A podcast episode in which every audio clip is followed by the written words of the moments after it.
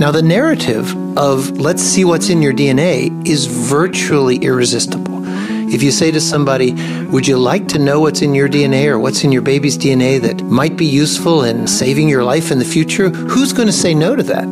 But the reality is a little more complicated. We're really trying to figure out how best to interpret genetic information, determine what might be useful for a patient, and then return that information back to the patient so they can use it in their own care. That's Robert Green and Heidi Rehm, two Broad Institute geneticists preparing for a future in which sequencing our genomes may be a routine part of medical care. I'm Lisa Gerard, Director of Scientific Communications at the Broad Institute, and you're listening to Biologic, the logic behind the science, conversations with Broad researchers exploring what they do and why they do it. In this episode, we're exploring questions about best practices for returning genetic information to patients in a way that will optimally impact their health. In order to develop these protocols, researchers are modeling a time in which genome sequencing is accessible and widely used in healthcare. What do patients really want to know about their genomes?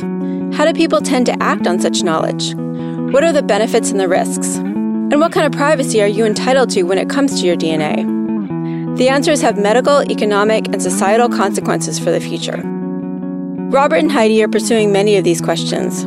Heidi is an Institute member at Broad, Associate Professor at Harvard Medical School, and Director of the Laboratory for Molecular Medicine at Partners Healthcare Personalized Medicine. Robert is an Associate member at the Broad Institute, Professor at Brigham and Women's Hospital and Harvard Medical School, and Director of the Genomes to People Research Program. But let's take a step back for a moment before we talk about the future. What do we already know about how genetic information influences patients?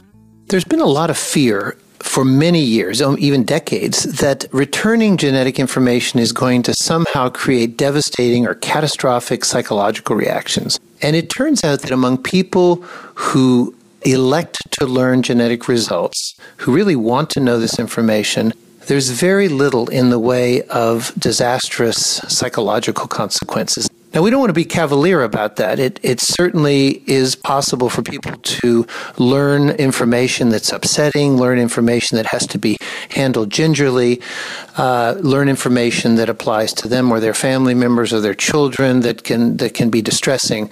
But the kind of widespread fear of genetic information that characterized the field perhaps uh, 15 years ago has simply not turned out to be widespread. And so that's, that's a huge relief. There's been a great deal of concern that people would misuse information that they received from direct to consumer genetic testing. An example of misusing information might be that you'd have some sort of false reassurance, what I call reaching for the jelly donut. You know, you learn your diabetes risk is fairly low on a genetic basis, so you don't you don't mind gaining weight, and of course that would be the wrong way to approach risk of diabetes. So there was a lot of concern that people would now be falsely reassured by genetic information and would not take care of themselves. And that and that really hasn't turned out to be the case either when we've actually collected data on these behaviors. Heidi and Robert, in two projects called MedSeq and BabySeq within the Genomes to People research program, are looking at ways to derive best practices for returning genetic information.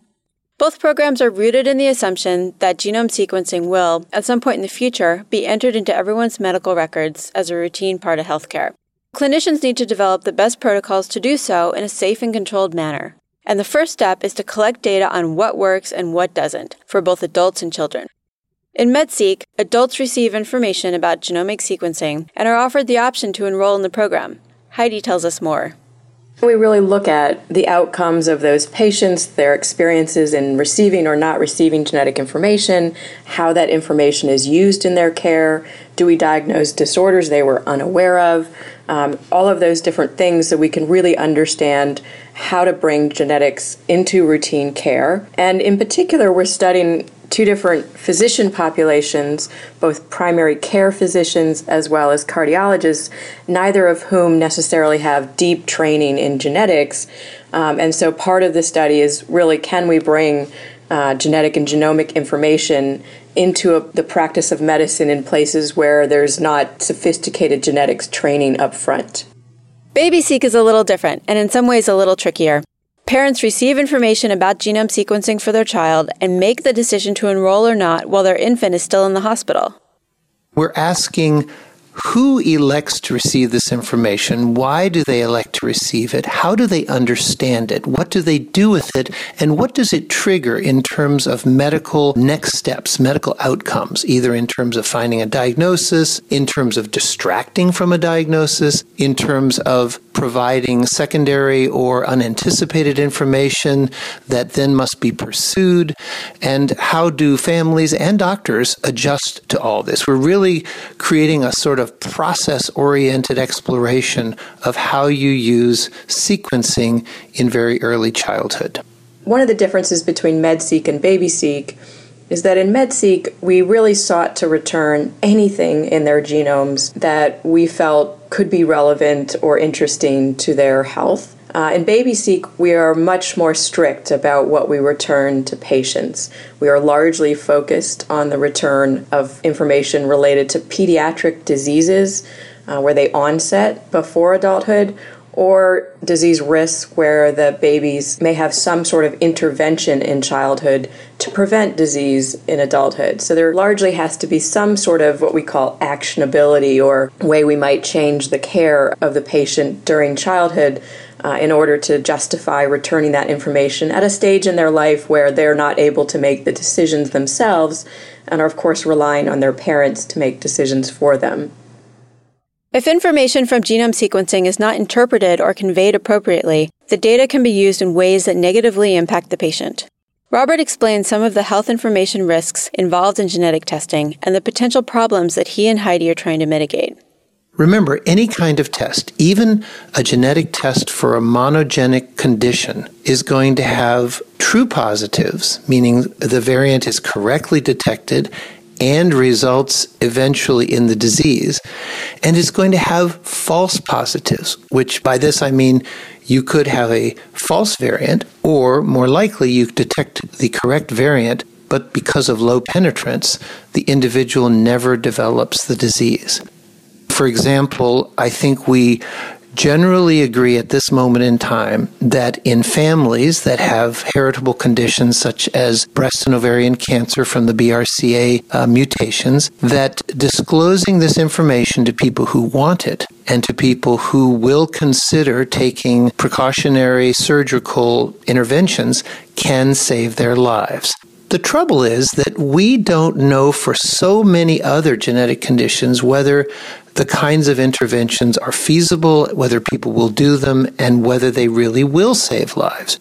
If we are not careful, we throw out a whole lot of risk information, even for monogenic conditions, that results in downstream medical costs, downstream medical interventions, and it is actually possible that we could do more harm than good. And this is why it's so critically important to run very rigorous empirical clinical trials to better understand the clinical utility of providing unanticipated genetic information. And these concerns aren't limited to the doctor's office. Genetic sequencing is a fraught topic on the political and societal stage as well. Heidi and Robert broke down some of the other factors that today's patients have to contend with for both themselves and their children. One of the challenges that we've identified in, in running the BabySeq study is the actual enrollment process really only about 6% of families enroll in the study. And some of the families are rightly concerned that genetic information about risk for their newborns could go into the baby's medical record and put them at risk for discrimination later in their lives. They are concerned about privacy breaches. They're concerned about stigma. They're concerned about discrimination of various types from employer discrimination to insurance discrimination, both health insurance and other types of insurance. I think that parents are making that decision uh, based on what they know now in this, in, you know, in this year, 2017, and some of them are extremely aware that anything could change between now and the time their newborn babies reach adulthood, at least 18 years from now. And so that is another reason why they are so hesitant. This is a very confusing climate, I think, for individuals who are considering clinical genetic testing, much less research genetic testing, because the kind of protections that we have been all hoping will be in place and will be reassuring are, are really under attack right now. There are some legal protections currently in place intended to protect against discrimination based on genetic information, but they're not exhaustive, and the future of these protections may be in jeopardy. One of these foundational laws is called the Genetic Information Non Discrimination Act, often called GINA, which was passed in 2008. It protected very clearly against employer discrimination and health insurance discrimination on the basis of family history and genetic testing. However, it does not prevent discrimination for life insurance or long term disability insurance. GINA was then buttressed by the Affordable Care Act in 2010, which, among other things, prevents discrimination due to pre existing conditions. Heidi explained how these two pieces of legislation work together. If you have identified a genetic risk for an individual for some disease, that may lead you to do much more sophisticated diagnostic tests to identify the earliest stages um, and most subtle findings that might relate to your actual risk.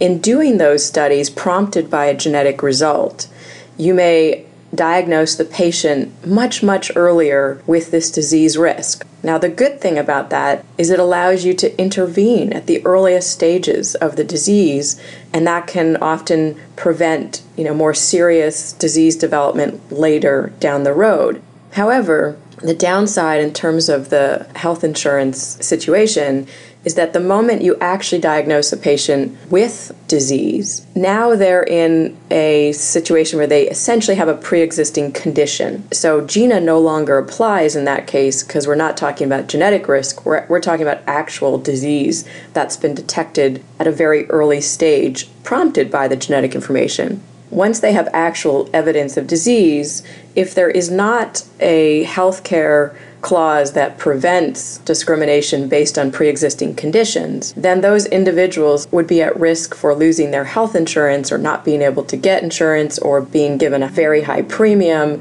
um, because of their pre existing condition. And that is why maintenance of the Affordable Care Act is really critical in the context of genetic testing and the information that we identify and return to patients.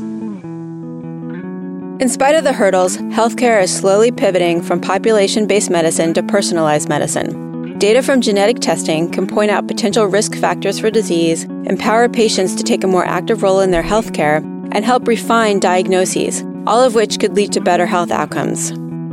Heidi and Robert and their colleagues continue to advocate for protections against genetic discrimination and to hammer out the best ways forward in an uncertain future. You can read more about their work, including the MedSeq and BabySeq projects, and find other episodes of Biologic at broadinstitute.org. Biologic is also available through SoundCloud, iTunes, Pocket Casts, and other podcast distributors. For The Broad, I'm Lisa Gerard. Thanks for listening.